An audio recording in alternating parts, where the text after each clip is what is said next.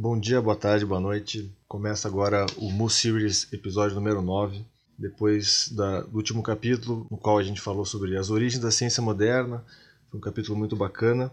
Agora a gente vem trazer um, um tema que também está mexendo bastante com, com os integrantes do MU, que é essa crise da civilização moderna e a, e a busca da, da, consciência original, né? o retorno da, da cultura arcaica. Estou é, com o Tomás Bonato, São Paulo, Daniel Resinovski, que está em Viamão, Rio Grande do Sul, e eu, Caína Vieira, estou em Curitiba. Curiosamente, nesse feriado agora de 1 de maio, nós três tivemos uma, uma experiência, eu e o Tomás junto e o Daniel é, no Rio Grande do Sul, que nos remeteu à, à, cultura indígena. Né? Eu e o Tomás, a gente participou de um, de um ritual chamado Quatro Tabacos, no qual a gente faz uma sauna indígena, né, a tenda do suor, que é chamado Temascal. Comungamos algumas medicinas indígenas, como o São Pedro, que é um cacto, e o chá de ayahuasca. Né? Foi uma experiência muito interessante, muito profunda. A gente vai comentar no decorrer do programa como foi isso. E o Daniel teve uma visita na tribo Guarani, lá de Guarita. Também tem alguns relatos para nos contar sobre isso. A gente vai traçar um paralelo entre a cultura contemporânea e indígena, porque que os índios hoje são muito menos ouvidos do que mereciam, né?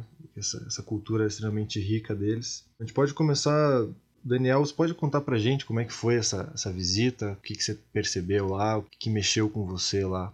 Então, essa visita foi. Eu acompanhei alguns estudantes de, de antropologia aqui do SEB, onde eu estou morando, que iam visitar a tribo para.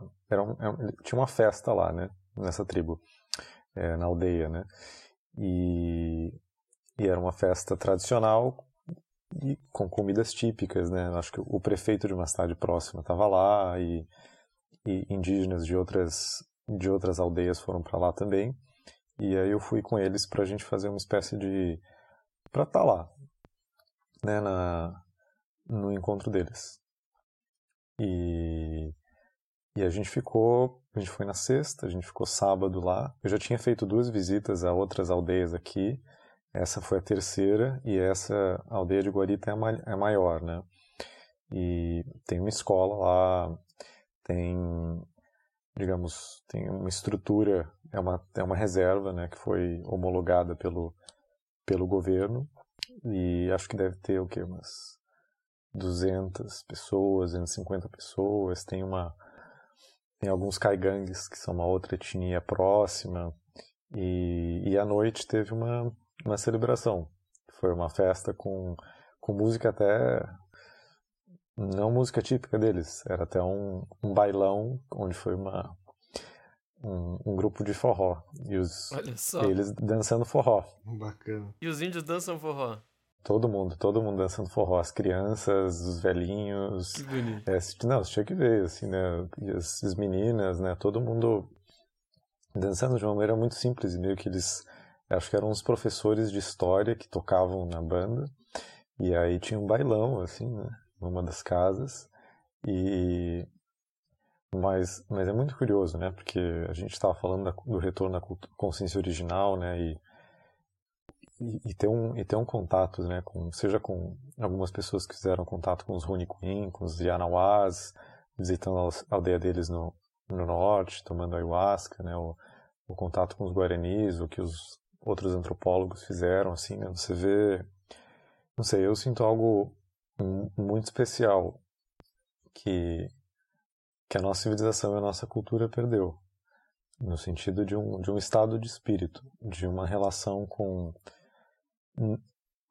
bom, com a natureza nem se falar, né? Mas até até a, a serenidade das crianças e das pessoas de um modo geral, a relação entre elas, né? E por vezes eu ficava só sentado brincando com as crianças e, e imitando as poucas frases de Guarani que eu ouvia, eu imitava. Eu não sabia nem o que eu estava falando, mas eu imitava para tentar conversar, né? E eles davam risada, né? E a gente uhum. tendo ali, eles recebendo a gente super bem. E, e o lugar tem uma o lugar tem um, um tempo diferente, né? É engraçado isso, porque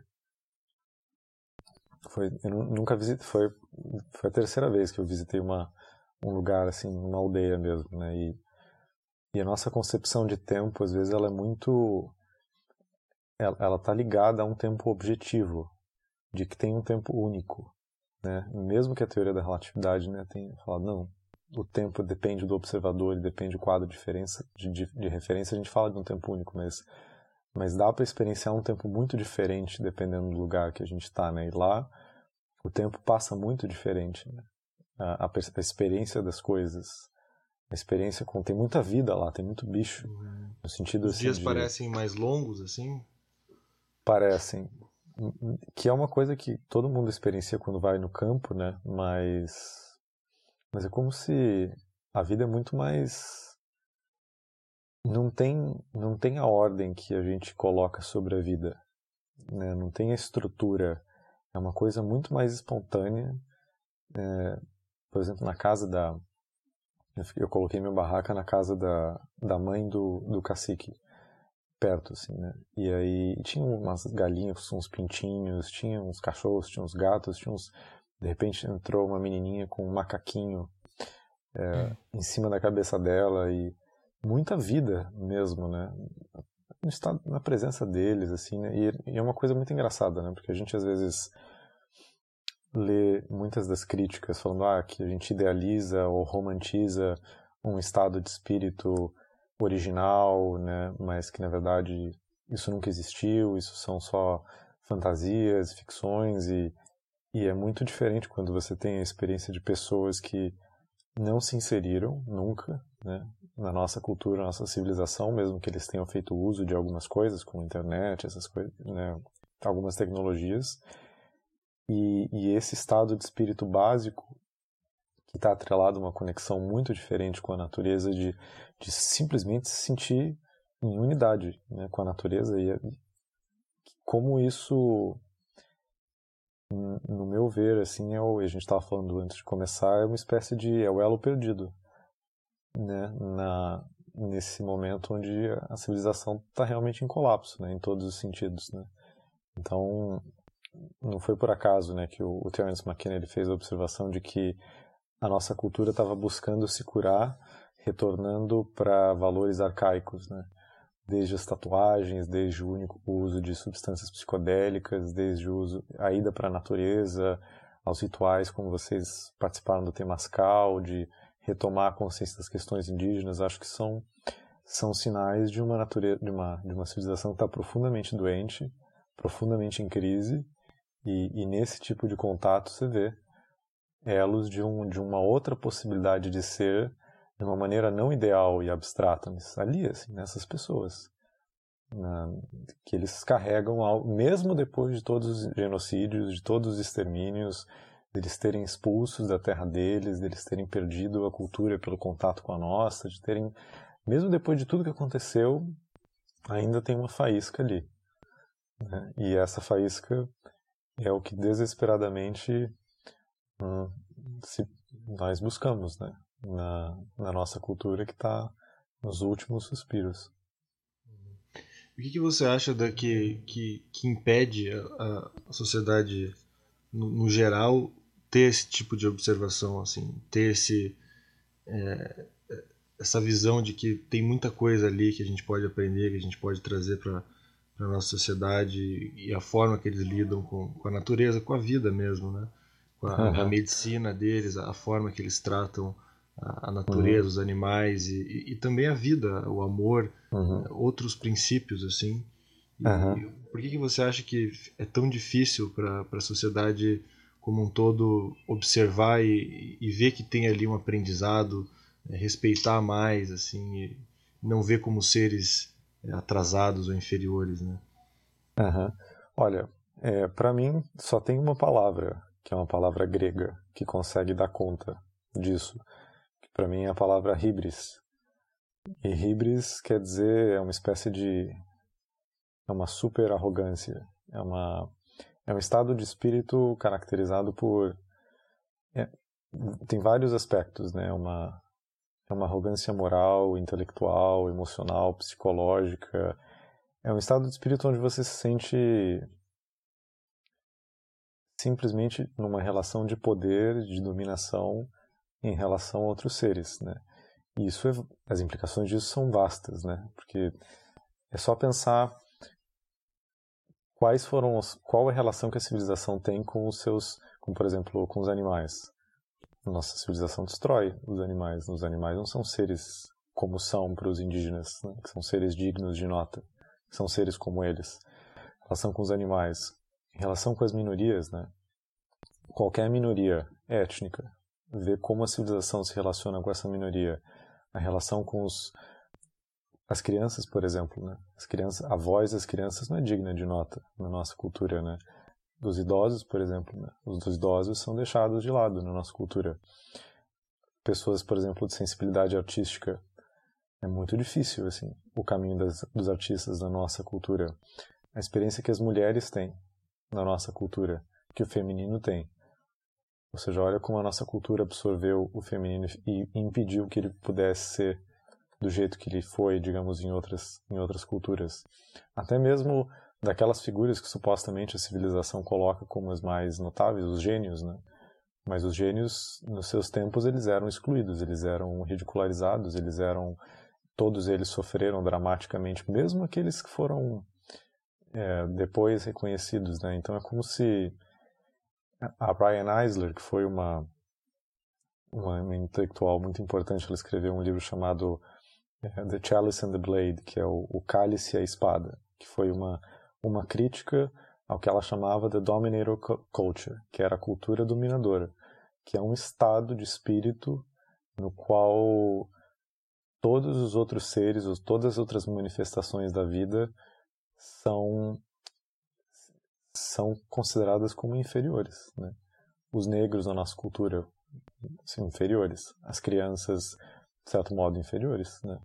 E, então, esse estado de espírito de hibris, de uma de, de, considerar que nada mais deve ser ouvido e reconhecido como digno de valor, é, é, esse estado de espírito que, em todos os relatos, né, seja do, do colapso dos maias, de alguns escritos do colapso da cultura egípcia e de outras sociedades, era, era esse estado de espírito que meio que era o presságio do colapso porque é um estágio de desequilíbrio com toda a natureza, com toda a realidade.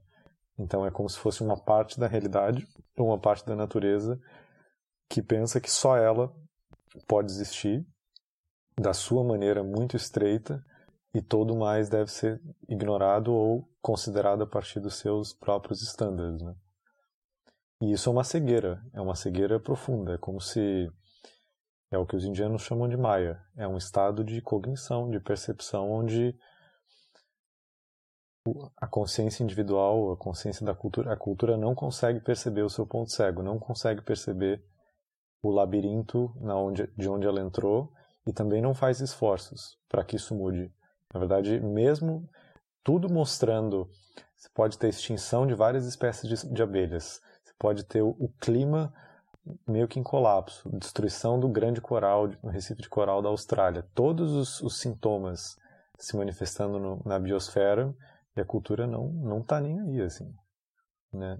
Os sistemas educa educacionais podem estar tá colapsando, os adolescentes podem estar tá se suicidando, podem entrar nos colégios nos Estados Unidos metralhando todo mundo, os países bombardeados e conflitos nucleares cada vez mais próximos, como na Coreia do Norte, mas ninguém está nem aí assim.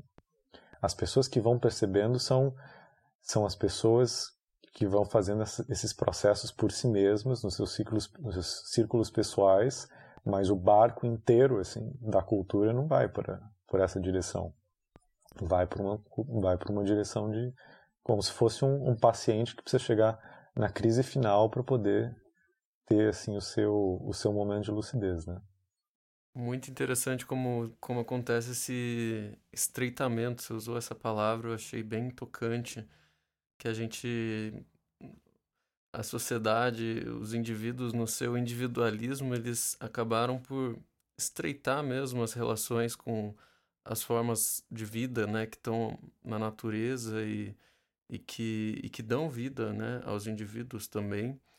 É, até me lembrou de um, de um relato que a gente ouviu de um amigo nosso que fez uma busca de visão na montanha e um jejum né, de quatro dias. E ele compartilhou que no começo, né, desse processo, para a maioria das pessoas que que já entram, né, com essa com esse intuito, mesmo as pessoas que estão com esse intuito, né, de, de ir para a montanha, para o meio da natureza e, e buscar uma conexão e buscar visão, há um processo em que o ruído, né, que o jejum produz, que aquele estágio de em que a pessoa está exprimindo, né, coisas de dentro de si, aquilo gera um ruído que a vida em volta percebe isso, sabe? A natureza sente isso. E ele conta que nos, nos primeiros dias de jejum e de, de processo na montanha, os pássaros se afastam, você não ouve os bichos, você não sente a presença em volta de você à medida que com o tempo que você vai se harmonizando dentro do, do ambiente, dentro da sua da sua do seu terreno, né, na natureza, isso começa a voltar ao normal, mas é uma via dupla, né? À medida em que a gente sente uma, um estreitamento dentro da nossa sociedade, da, das formas de vida, né, das formas de conviver, é, a natureza também sente isso e também age com, e reage a isso, né? Claro, né? Como se fosse um, um campo de é um, é um campo de, de consciência que interage às variações da tua própria consciência, né?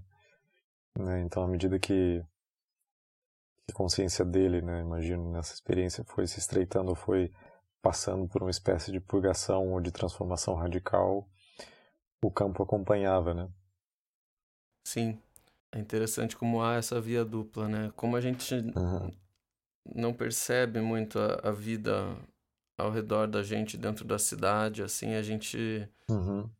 a gente tende a, a ignorar isso e, e cria processos automáticos para fazer isso. Uhum. Quando a gente entra em contato ou se sujeita a entrar em contato e buscar essa proximidade, né, com a natureza, ela responde a isso também, né? Ela tem essa inteligência e essa sensibilidade de que não, alguma hora alguém tem que ceder, mas vamos fazer esse tratado então que primeiro há um processo, né?